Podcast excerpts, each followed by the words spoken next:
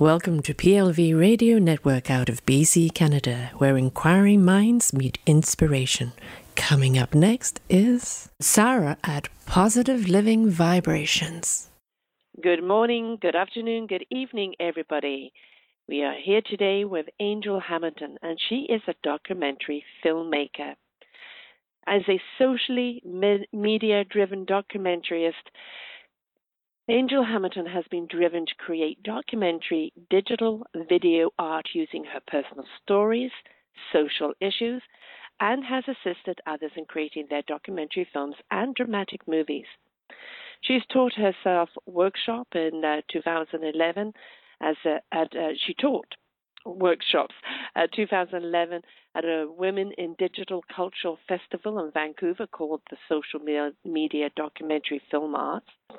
She was met with enthusiastic participants willing to learn how to do digital video documentary filmmaking and marketing, distributing with social media.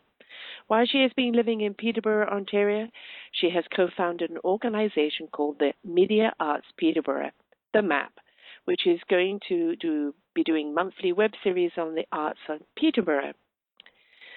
So while she was attending Kaleidoscope Digital Film Production, she assisted in writing the script and production and coordinating for a short film called Pin. She also contributed as a writer, interviewer for Lens of Art in 2009. Angel has attended documentary production film school with Capilano documentary film program that's here in BC, and she has successfully directed 3 movies. She's directed, produced, shot, and edited both A Fool's Tale, Polysex Confidential, and co-directed and co-produced Angel's Bike with Nathan Cabajar. I'm probably pronouncing that wrong. She has worked for Redstone Productions as a producer intern with the Crazy 8s short film event, and has worked for Purple Productions as producer intern for the movie Amazon Falls. She has honors and bachelor's degree in anthropology and archaeology, and was presented with honors thesis on her archaeology of sexually called The Fractal Nature of Sexuality, the Classic Maya and New Kingdom of Egypt at the 43rd University of Calgary Chachamu Conference of Archaeology in 2009. All of this bio is actually on the page, and you can read it in your own free time. She was recently directed Free Don Stanford, a documentary video short with about the wild salmon and really what we can do about it and what this poor person is actually standing up for. She likes to support causes. She likes to show people what we can do as solutionists, the creative solutions that we can bring about in addressing what ails us, the blockages that are really unnecessary, and that we can all just get along if we all just participated in it one way or the other. So welcome to the show, Angel. How are you today? I'm very well, thank you. It's lovely to be here. And it's lovely to have you. And I'm also very, very proud to announce that Angel's going to have her own show on our Indie Weekends on PLV Radio Network coming September. So she's going to be talking about her movies, all her documentary stuff. She's going to be interviewing people. She's going to be asking you questions of what you want her to direct and do a movie on. So it's really quite exciting with what's about to come up. But let's first find out a little more about you other than just your bio. What drove you to filmmaking? And why documentaries? Ultimately, when I was going to school in Trent University in anthropology and specifically archaeology, my professor, Paul Healy, he was tired of me complaining about some of the old documentaries about the archaeology of the Maya from the 1960s and 70s.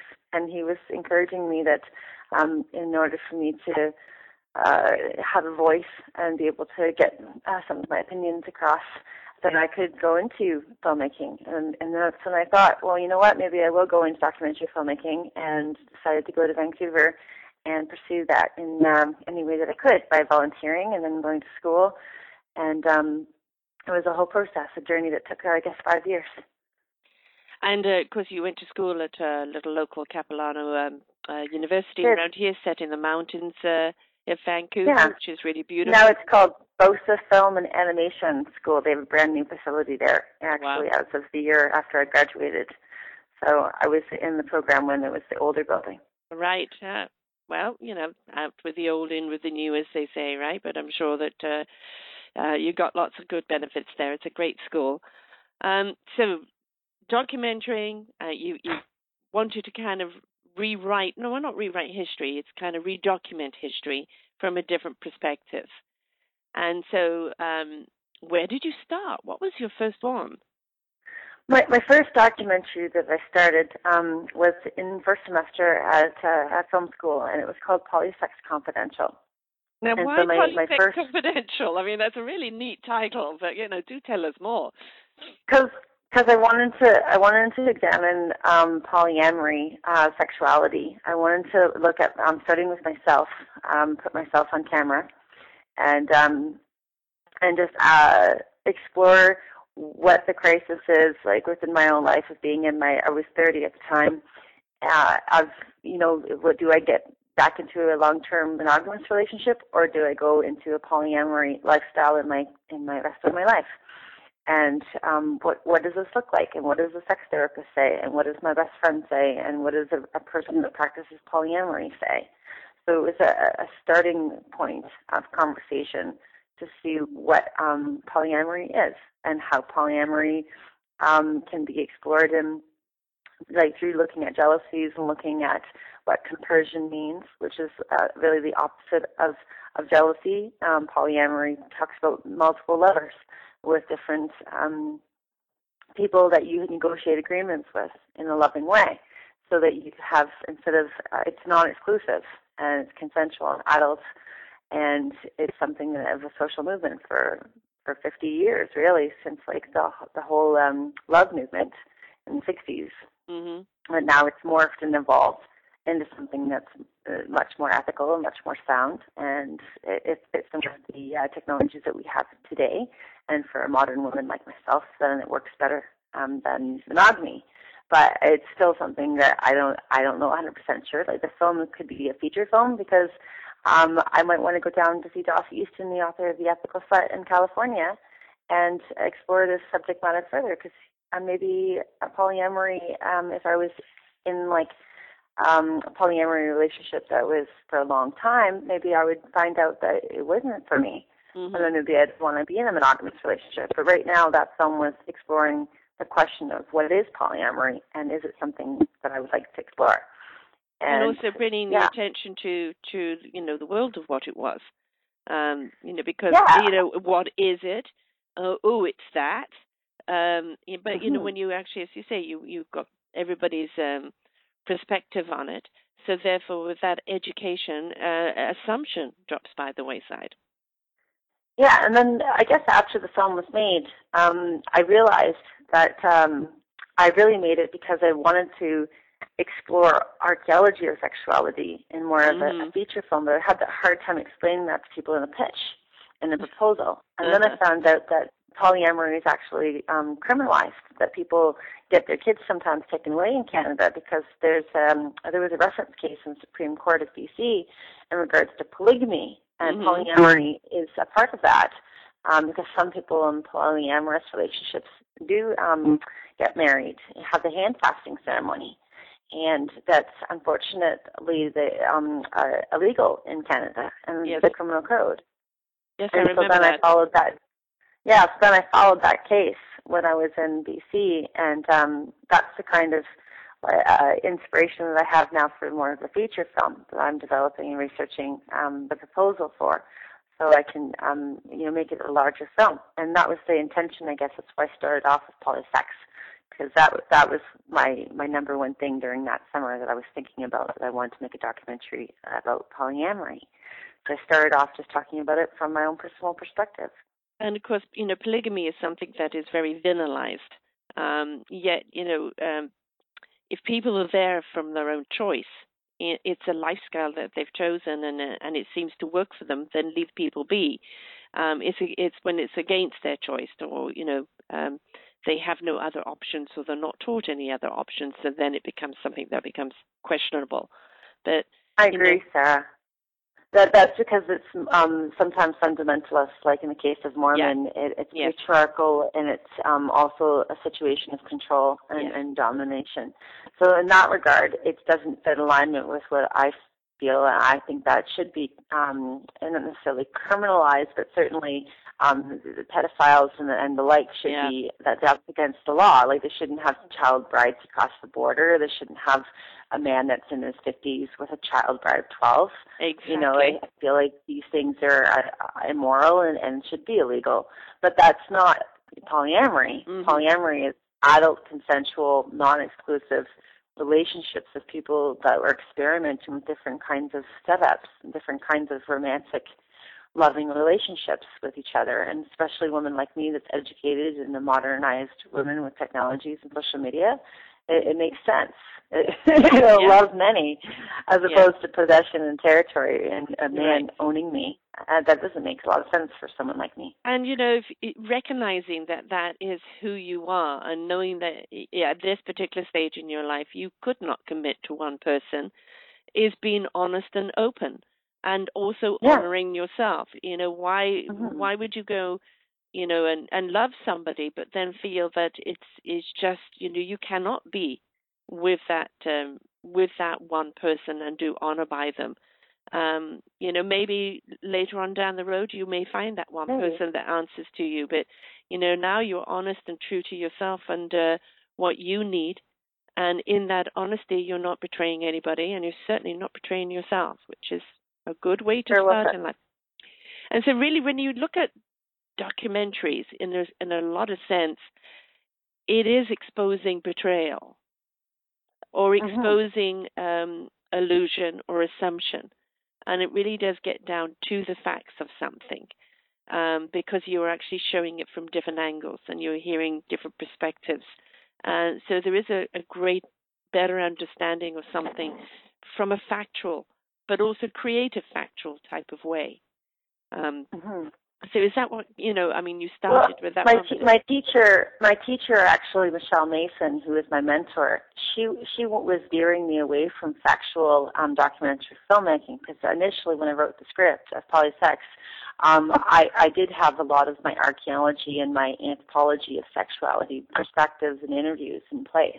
But she wanted something more personal. She was saying that if you were to put yourself on camera and you were to talk openly and honestly about your open and honest, you know, relationship with polyamory and curiosity about that, but not really get the audience emotional. It satisfies the emotional beats of the story, as opposed to just having a narration and having that kind of like BBC, you know, documentary about polyamory from an outsider's perspective, right? Which I could still do, but ultimately, Michelle was really inspiring me to just be on, put myself on camera, which is a really scary thing to do. Yes, it is. You know, to make yourself the subject, but at the same time, that's what makes it, you know, relative. People can relate to you because it is you talking about your own exploration of it.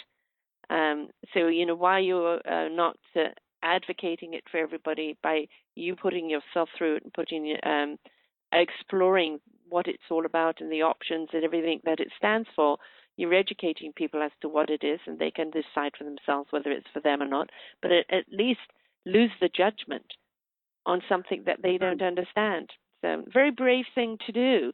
So having said that, though, it is a Michael Moore kind of tactic, and thus it might be alienating potentially the counter message, driving the other side of the story to be more of a compelling documentary.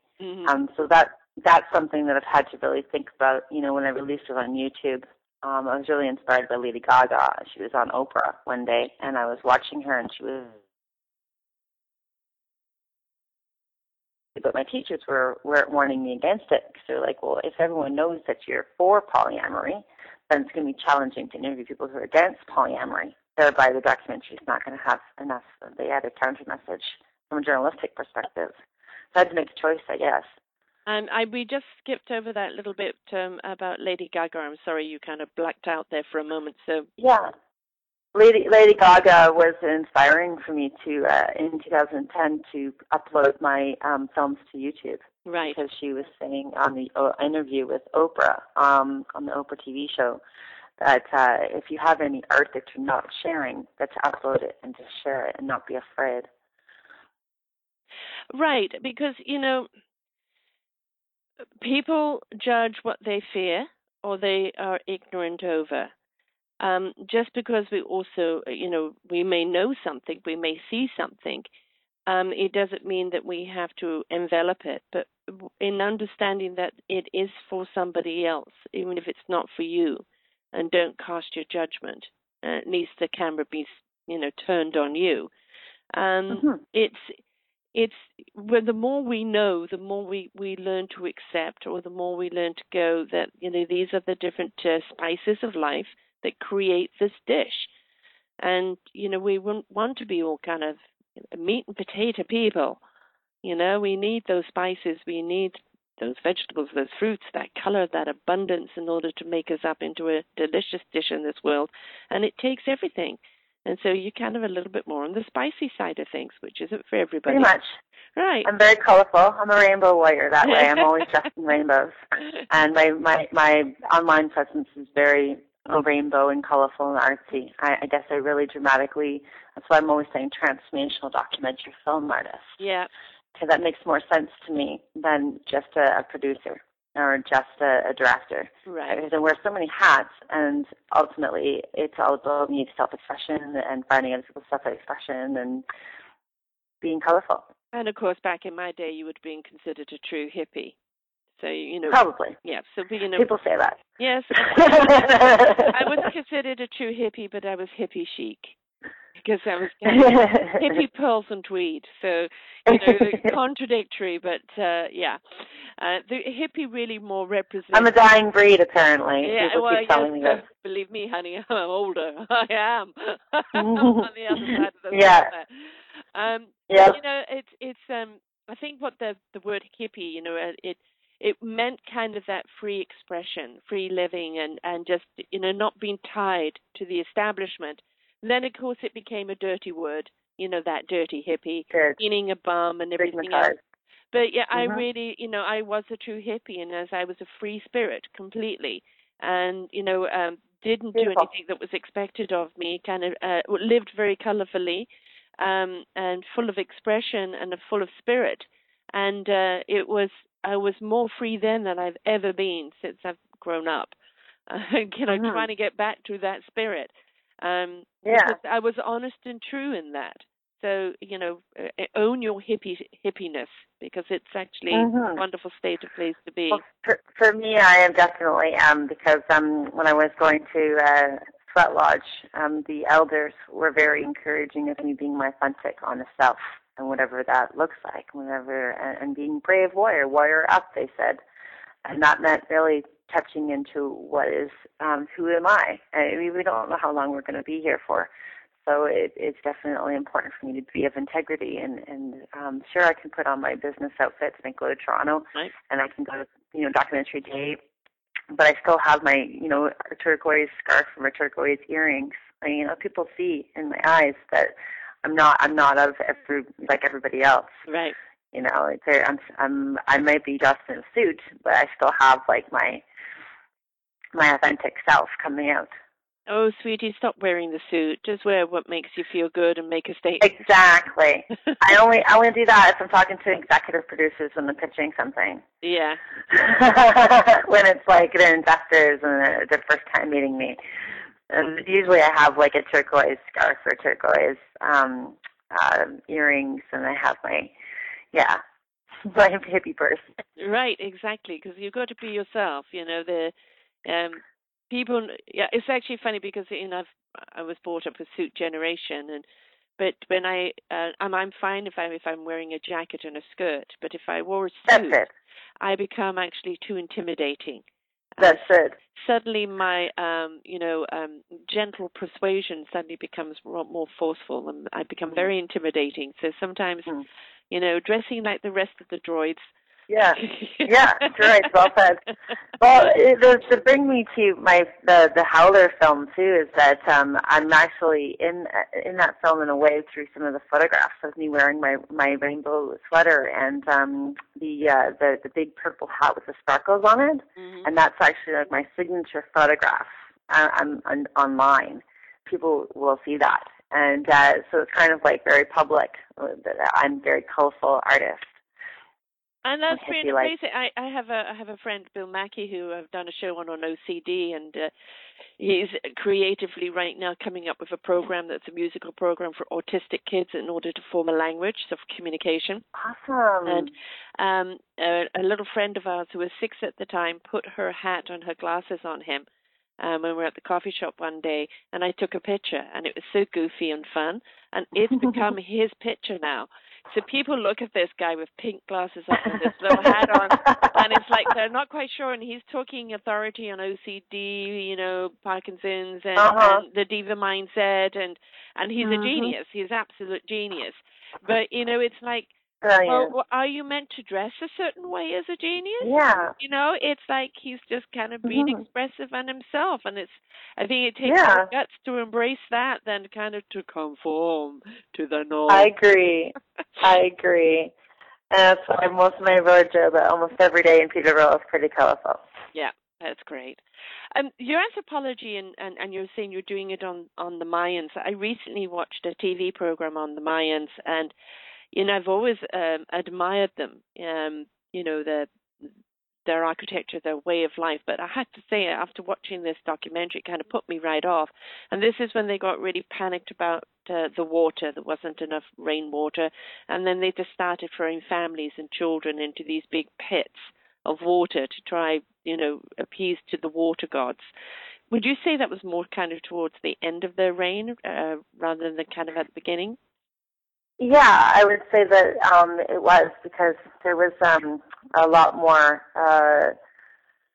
when they first developed from their into chiefdoms and into a state society. There was a lot more indication that they had an animistic belief, a spiritual belief that they had that was less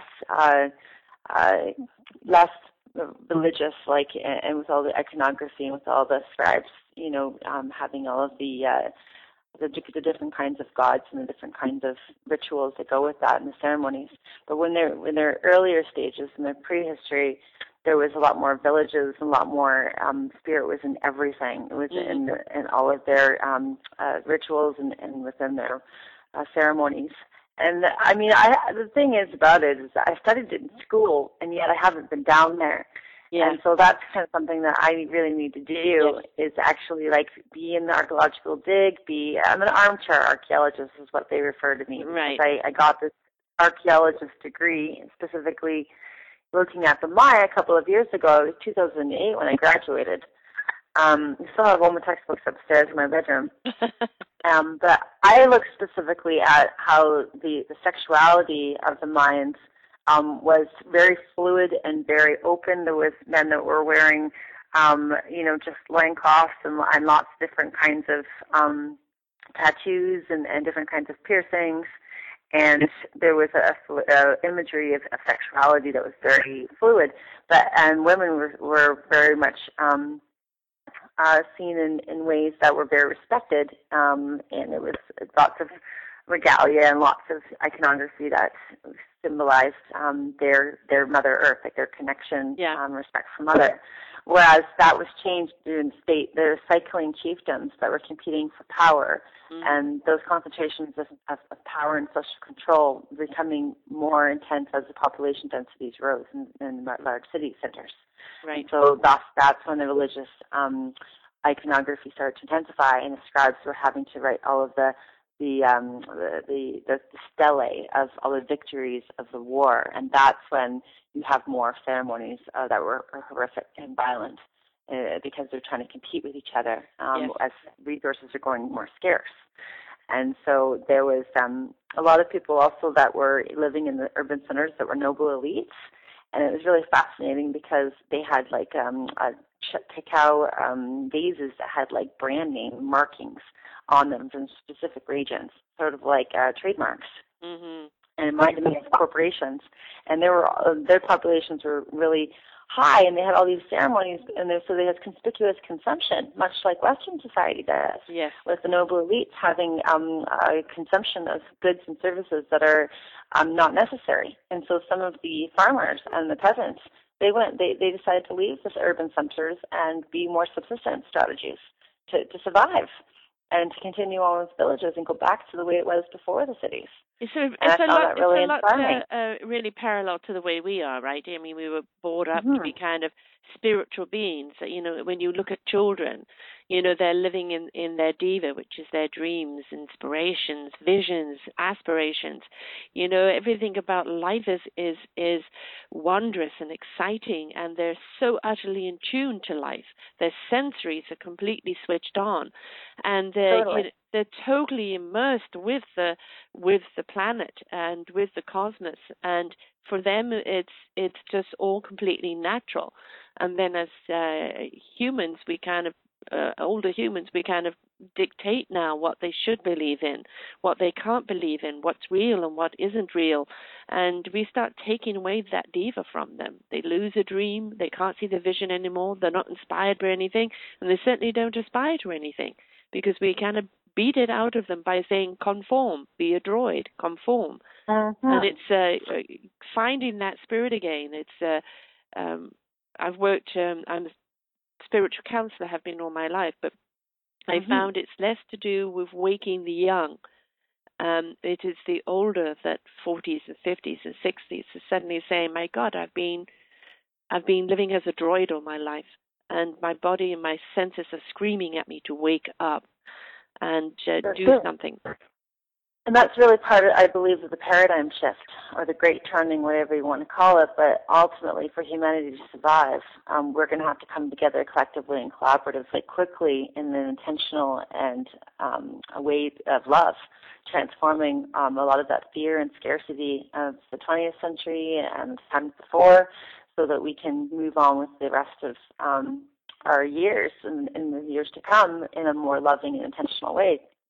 That's the way I live my life, with that intention. And here in Peterborough, I guess it's a transition society for a very long time. It's been like 45 years. They've been one of the oldest transitional societies for people to learn permaculture and yoga and holistic healing. And yet there's still a lot of pressure from other sources that are like, no, I don't understand what you're talking about. And there's that as well, but at least there's that conversation, that dialogue in a town like Peterborough. Yes. And that's the thing is that these conversations are kind of everywhere, but they've had to be underground or not too, you know, again, assumption and judgment. And, I have got nothing against God. You know, the God, the universe, the angels, we need them all. But it's the religion which became not a house of spirit, but became a form of control. And and what we have become is between religion, between government, and between schooling, we have become a dictatorship in the world. Oh, wow. And one of the reasons why we're in such discord is because we do not teach people to listen to their senses, to their instinctuals, to their intuitive soul, to their own heart, and certainly not to be living in spirit. So it's, I noticed too that with your documentaries that, you like to speak up against various causes, and you're doing one right now to do with the salmon. Would you like to touch on that a little bit? I love salmon, but yes, this farm salmon is scary. Yeah, I mean, there's been so many other documentaries, like recently Twyla, I forget her name right now, but Twyla did a Salmon Confidential feature documentary about the fish farm discussion with the protection, Dr. Alexandra Morton, which is the marine biologist in Vancouver Island. She's the subject matter of the Salmon Confidential film, which is specifically touching on the debate of farm salmon and whether open-net fish farms and aquaculture is indeed affecting the lives of Pacific wild salmon. My documentary, however, is more about the silencing of activists that are speaking up about that science. Yeah. He's not a doctor yet, actually. His name is Don Stanford, and he has a master's degree in environmental sciences, and he's from the UK. And he decided a number of years ago, I guess it must have been like 5 years ago, or longer, maybe 6 years ago, but anyhow, to come to Canada, to Clackwit Sound, to become a campaigner and to do his best to spread the science that he learned from school in whatever way that he could, and to get other people to protest and to do so online, to do so in the largest environmental rally was in BC a number of years ago. That was the Great Migration. Was it called the Great Migration? Mm-hmm. But it was a walk across the island in protest of the open net fish farms and their deleterious effects on the wild salmon. And so his freedom of speech and his freedom of expression has been in trouble from these corporations like Mainstream, which are owned by Norway, because they are very much concerned about criticism. They want to put a muzzle on him and want to put a muzzle on all of the people who are speaking about it, like right now. Like, I'm not supposed to be speaking about it. It's something of a defamation lawsuit, slapsuits, with a very large multinational corporation and the government of Norway and the government of Harper government wanting to silence people who are talking about these issues, because there's so much money at stake with the agriculture companies, with their and they don't want that research from Dr. Alexander Morton and other, like Dr. Christy Miller. She's a geneticist and has a lab with the DFO in Victoria, Vancouver Island, and she was muzzled for some time, and she wasn't allowed to talk about her research. And she was presented at the Cohen Commission on the disappearance of the sockeye salmon in the Fraser River. And that Cohen Commission came out last September, and it indeed did find out that there was evidence that in Victoria Islands that the concentration of so many open net fish farms did indeed have a significant impact on the decline of Pacific wild salmon. Now, that news wasn't allowed to give into the public. Muzzled scientists in Canada has been something we've been seeing on the headlines. You know, Elizabeth May has been speaking about it in the House of Commons, and not a lot of people really understand what she's talking about, but that's the specific topic that she's talking about. And you see, you're talking about, you know, Canada here, and of course what we follow all the time is, you know, and what's yelled at about is the monostat. Obviously, you know, more to do with America, but people forget, you know, Canada manages to slide under, you know, certain rocks without people noticing it, because there's so much noise always going to come on the other, you know, south of the border there.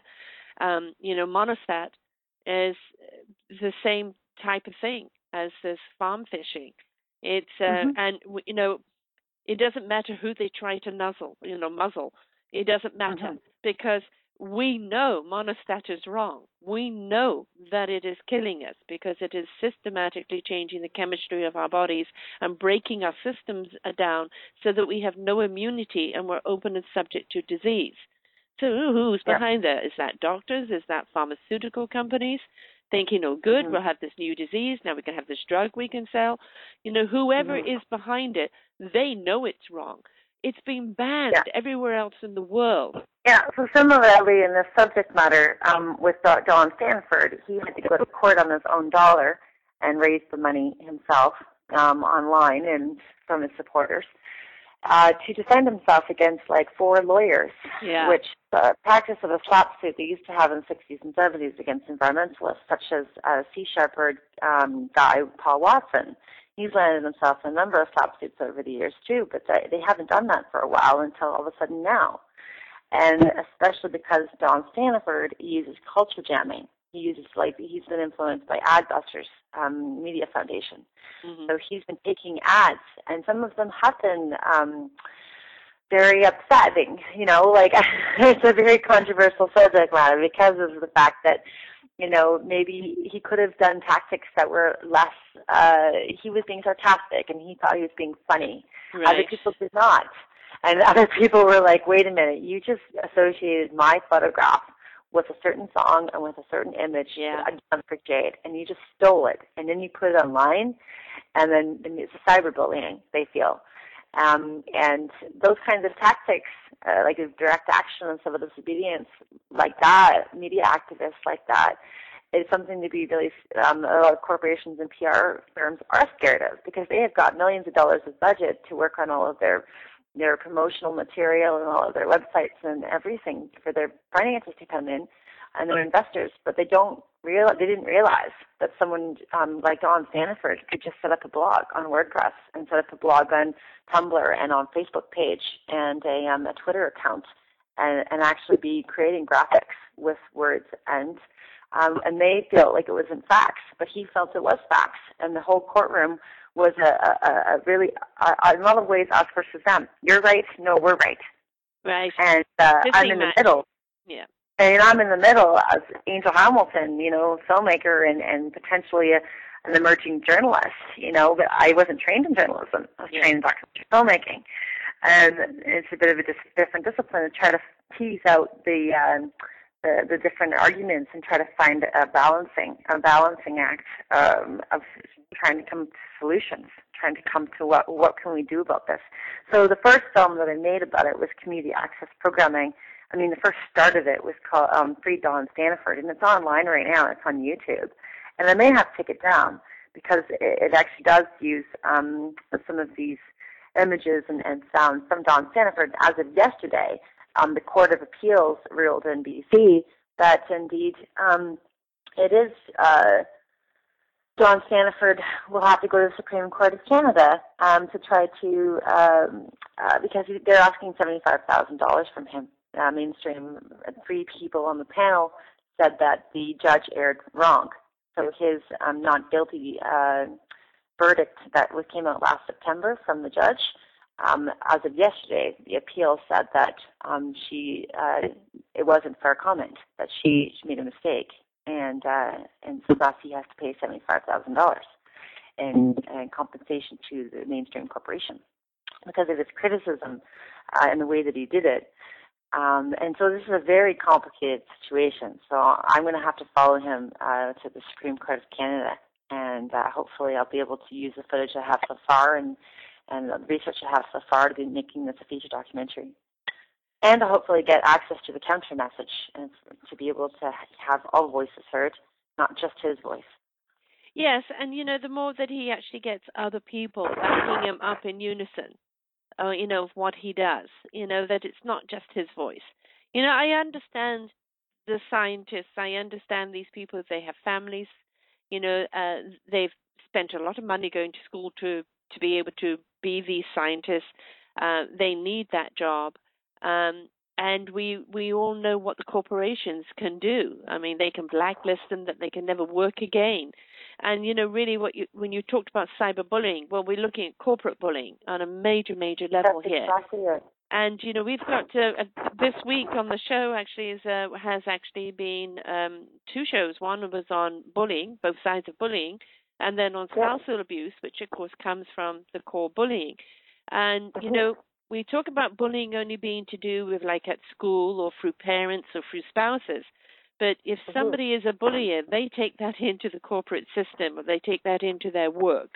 And that bullying continues. Yeah, that is what's happening here. It's a David versus Goliath it is. Situation. And it's very clear-cut, considering that Don Stanford, you know, he's from the UK. He came here to help and in a creative way. And he assumed, I guess, that we had a similar freedom of expression and fair comment and ability to have freedom of speech. And he assumed that Canadians, you know, had that right. But the way that it looks now, you know, unfortunately, unlike the UK and unlike the States, you know, Canada actually has a lot of laws to protect their corporations, and actually their citizens don't have as much freedom of speech and freedom of expression, especially online, that we had assumed that we had. And that's something of a huge wake-up call for me, because I didn't know that fully. I thought, the corporations are greedy and they're powerful and intimidating, but I still have freedom of speech. I can be on this radio show right now talking about it. But unfortunately, those corporations have actually more rights to their ability to exercise their freedom of speech and freedom of expression of their ideas more than the average person in Canada. And, you know, a lot of people say, well, what can we do about the corporations? Well, here is what I say to you. Corporations are Goliath. How about we all become Davids? We don't have to throw a stone, but by our sheer force of being Davids, being self-sustainable, self-sufficient, buying locally, supporting your smaller companies, those that are really being conscious, not buying from these big corporations that are doing this, we can crumble Goliaths. Yes, it can be done if we all become Davids or Davinas, and you know, and stand up there and say we won't. You've got some sound feedback here, you know, that we can stand up and say that we're not going to take this anymore, and you know, not to be afraid. The only reason they have power is because we gave it to them, and because we're afraid of them. And if we have everybody, you know, hand in hand and standing up and saying, no, this is my voice. I'm entitled to this voice. And this is, you are feeding me foods that are contaminating to my body. I have every God-given right to stand up and say no and hold you accountable. If somebody poisoned somebody, they would be held accountable.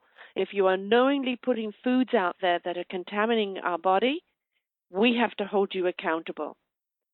Yes, and ultimately that's what Don Stanford was talking about, and he was seen as a zealot, but ultimately when he was on the stand, he was saying this cancer-causing contaminants of PCB and DDT that are found both in wild salmon and in farm salmon. And when I made the advertisements using the smoking, he was brilliant in a way because it was it gained attention worldwide from using the tobacco ads, like on top of the tobacco cigarettes. So that's been something that went viral both online and physically. You know, mailing them out to cigarette packages with these advertisements warning people against farm salmon. And that's something of which the PR companies of Mainstream were absolutely devastated by. Yes. That was the sting of the operation, the slap suit. That was the number one reason why they took them to court. But, you know, go back to the cigarette smoking. And, you know, through all of this fighting back, look what happens. We haven't got rid of the cigarettes and all the crap they put in it.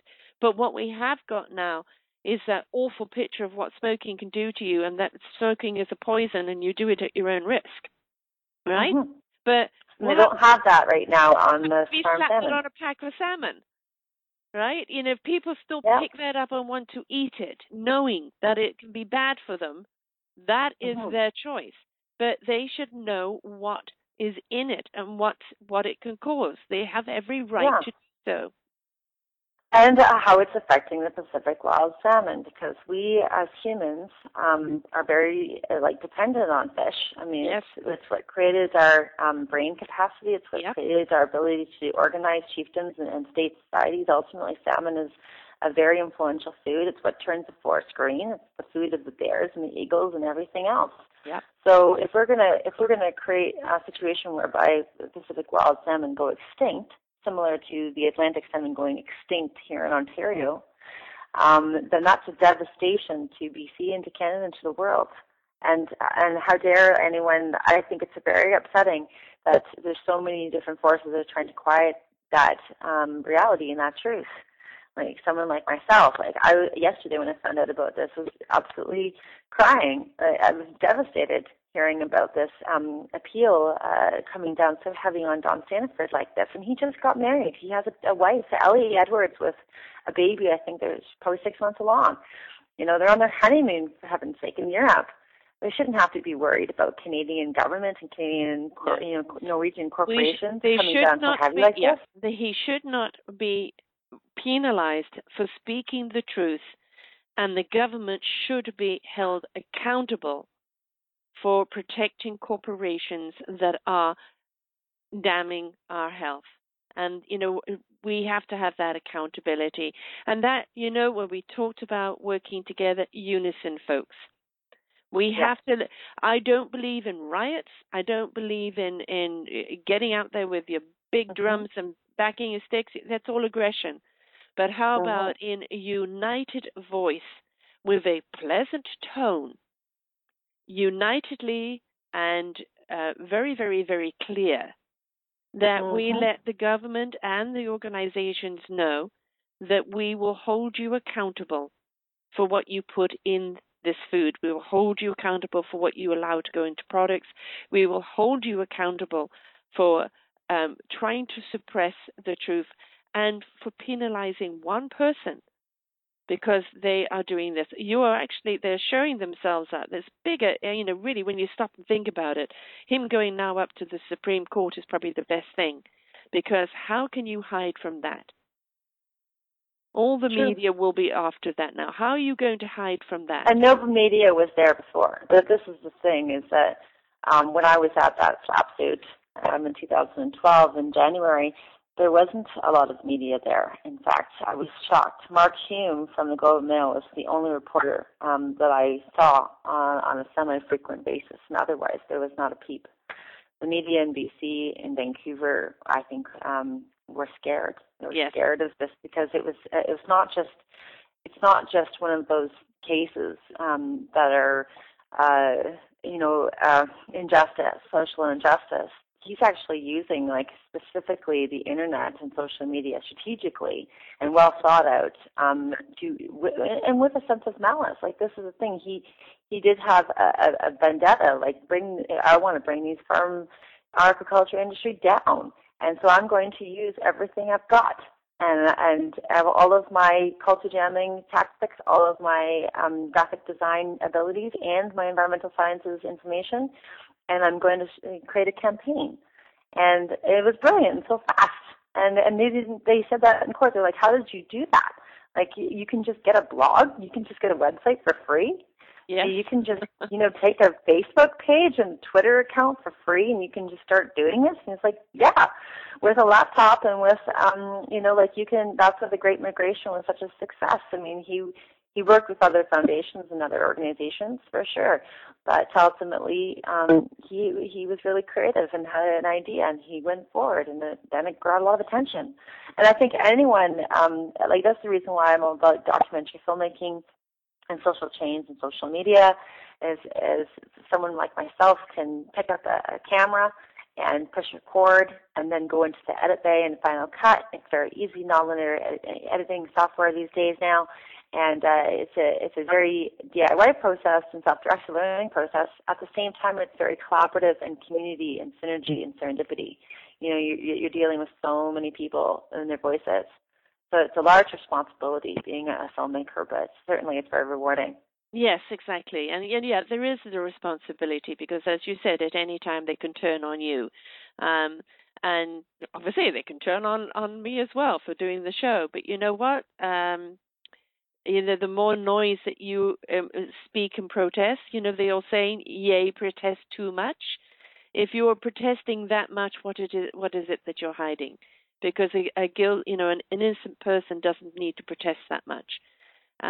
With them going after him like this, guns are blazing and bullying this, it just shows how guilty they are. Otherwise, they would have dismissed it and ignored it a long time ago. So, guilty as actioned. So what is the next venture for you then? Is it documentary? Is it a movie? What are you going to be doing? Well, right now I'm working on Finding My Mohawk Father, which is a documentary project out of the Media Arts Peterborough MAP with the Arts Base. I'm also working closely with them, both in the board of directors and writing more grants and having a fundraising. We're going to probably do a crowdfunding campaign as well with Media Arts Peterborough. And yesterday we had our potluck meeting, so it was very exciting because I'm one of the co-producers and co-founders of this organization in Peterborough at the Arts Base. So there's listening to people's ideas. Of one person wanted to make a web series about art that relationship to the art space, like a documentary about the art space. And somebody else had the idea of having a zombie movie. We'll see what happens. Maybe a clown, healing through clowning, expressive arts. So really just using the art space in the Media Arts Lab, which has been funded already, to allow for more workshops and more web series training so people can get on the edit bay and then be able to make these dreams come true. That's really what I'm doing right now in Peterborough, is both my own filmmaking with my project, my documentaries, but also working in service of my community so that more people can become media artists. Wonderful. And then they can apply for media arts grants and they can have crowdfunding campaigns and they can have a voice. Exactly. And that's what we want, guys. We want you to have a voice in harmonic human unison in order to help Davids and Divinas around the world join hands against the corporations that refuse to change, and governments, so that we can all live in this sustainable harmony. So what can we expect from you on the shows, on the Indie Weekends on PLV Radio in September? What kind of things are you going to bring to us? Well, I'm looking forward to getting more people on the radio to discuss freedom of speech and freedom of expression when it comes to media artists and when it comes to Peterborough's unsung heroes and stories.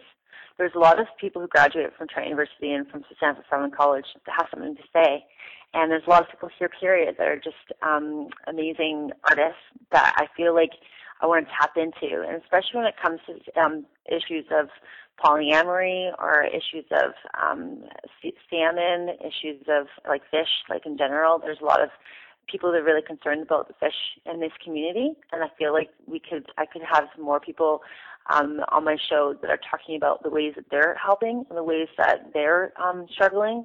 You know, I know a couple people with the hatchery up in Lindsay that I would like to interview off the top of my head. And, just Lester Alfonso is the documentary filmmaker I'm working with, and he has a Yuki show, and I'd like to interview him because he's working with me in the Media Arts Peterborough, and so is Michael Morit, another filmmaker in town. I'd like to have them on the show and talk about their documentary filmmaking and their filmmaking in general here in Peterborough. Wonderful. And especially how they use social media. Yes, exactly. So this is something we're really looking forward to coming up to in September. You know, the awareness, I mean, this is what PLV Radio stands for, is bringing you a topic, a problem, how we can actually find a solution to it, and what we all can do in order to help that solution grow in our communities, but also in our own lives, because this is what it's all about, taking ownership of our choices, taking ownership of our own lives, and placing value upon it, placing value on those around us, and working communitively together in unison to create a harmony that we can all live on. And maybe that's the old hippie in me, but you know what? It was more peaceful back then, and maybe that's where we need to go. I agree. Very well said, Sarah. Good. So also, are we going to get a little bit out of you on if somebody wants to become a documentary artist, kind of the steps that they would go through, the type of things to expect, the competition out there? Will we get any of that from you too? Absolutely. I'll probably end up talking about Kaleidoscope programming.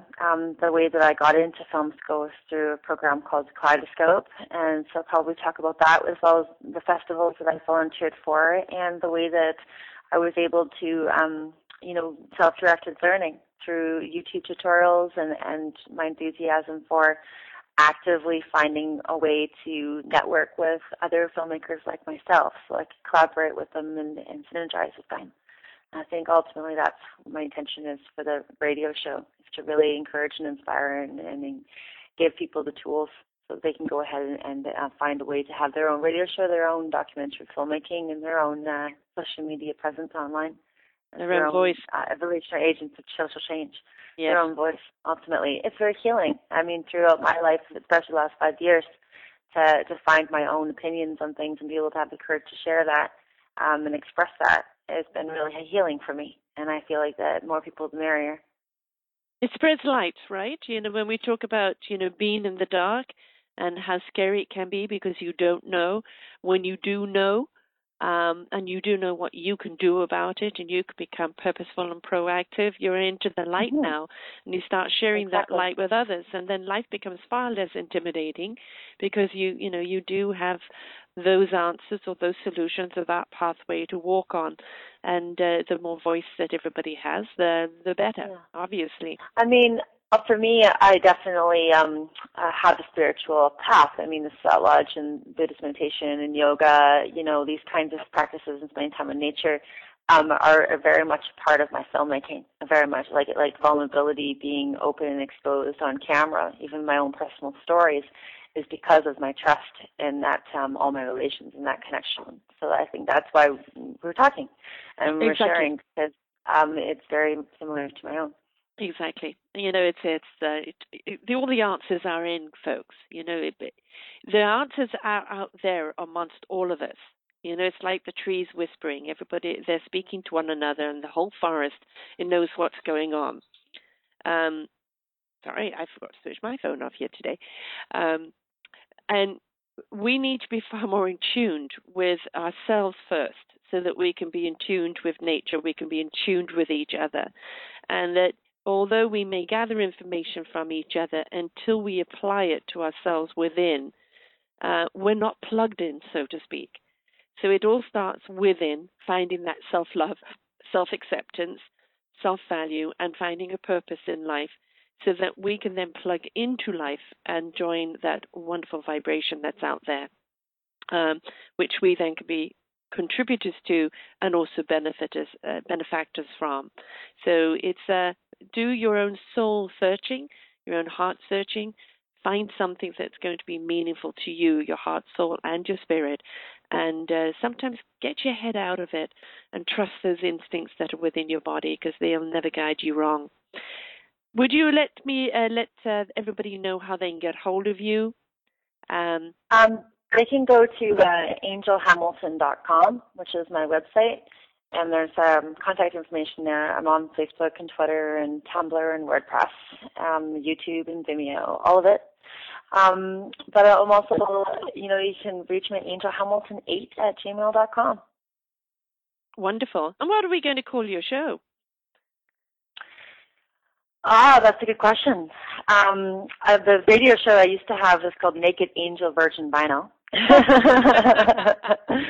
So I've often kidded around with my friends. I can have Naked Angel Radio, Naked Angel TV, because it's just eclectic and open and allows for me to be myself, naked, exposed. But certainly it could be, like Fractal Butterfly Productions is my company name. So certainly it could be beautiful. I'm not sure. I'll have to give it some thought. Yeah, definitely. Yeah, I look forward to it. You know, folks, you're going to find her on plvradio.com under new shows coming up. So you'll see whatever show name she's chosen for her show, what time she'll be on, and, what program she's going to be running to us. So just pay attention to that there.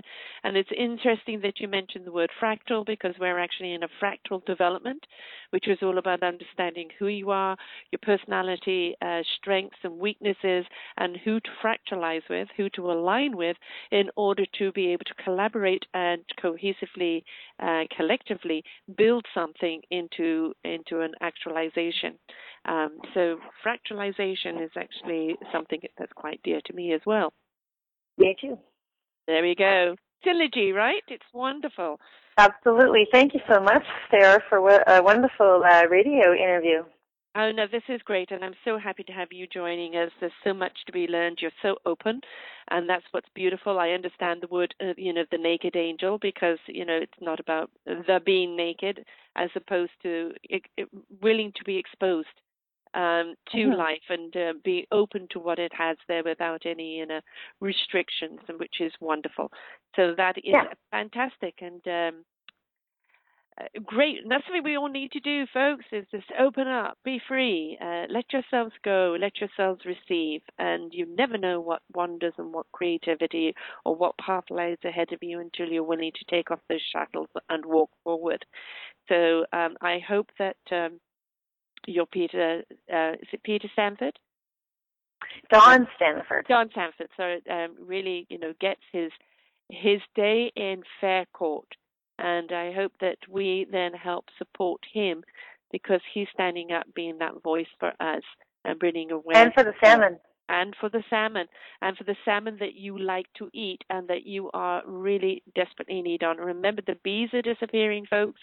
The fish are disappearing. What is this telling you? It's time for us to understand what the hell is going on and why Mother Earth is retaliating. And what we can do about it. So, thank you so much for being on the show, love. I look forward to the shows, and there's so much more for you to talk about and so much more for us to learn. So this is going to be wonderful. Alrighty. Thank you. Thank you for tuning in to PLV Radio. We hope that our programming has inspired you. Please feel free to visit the website to find past shows and schedules. Find your favorite hosts, leave comments about your experience, and share ideas for future shows. Don't forget to visit us on your favorite social media websites, which you will find links to at plv-radio.com. Listen with your friends and share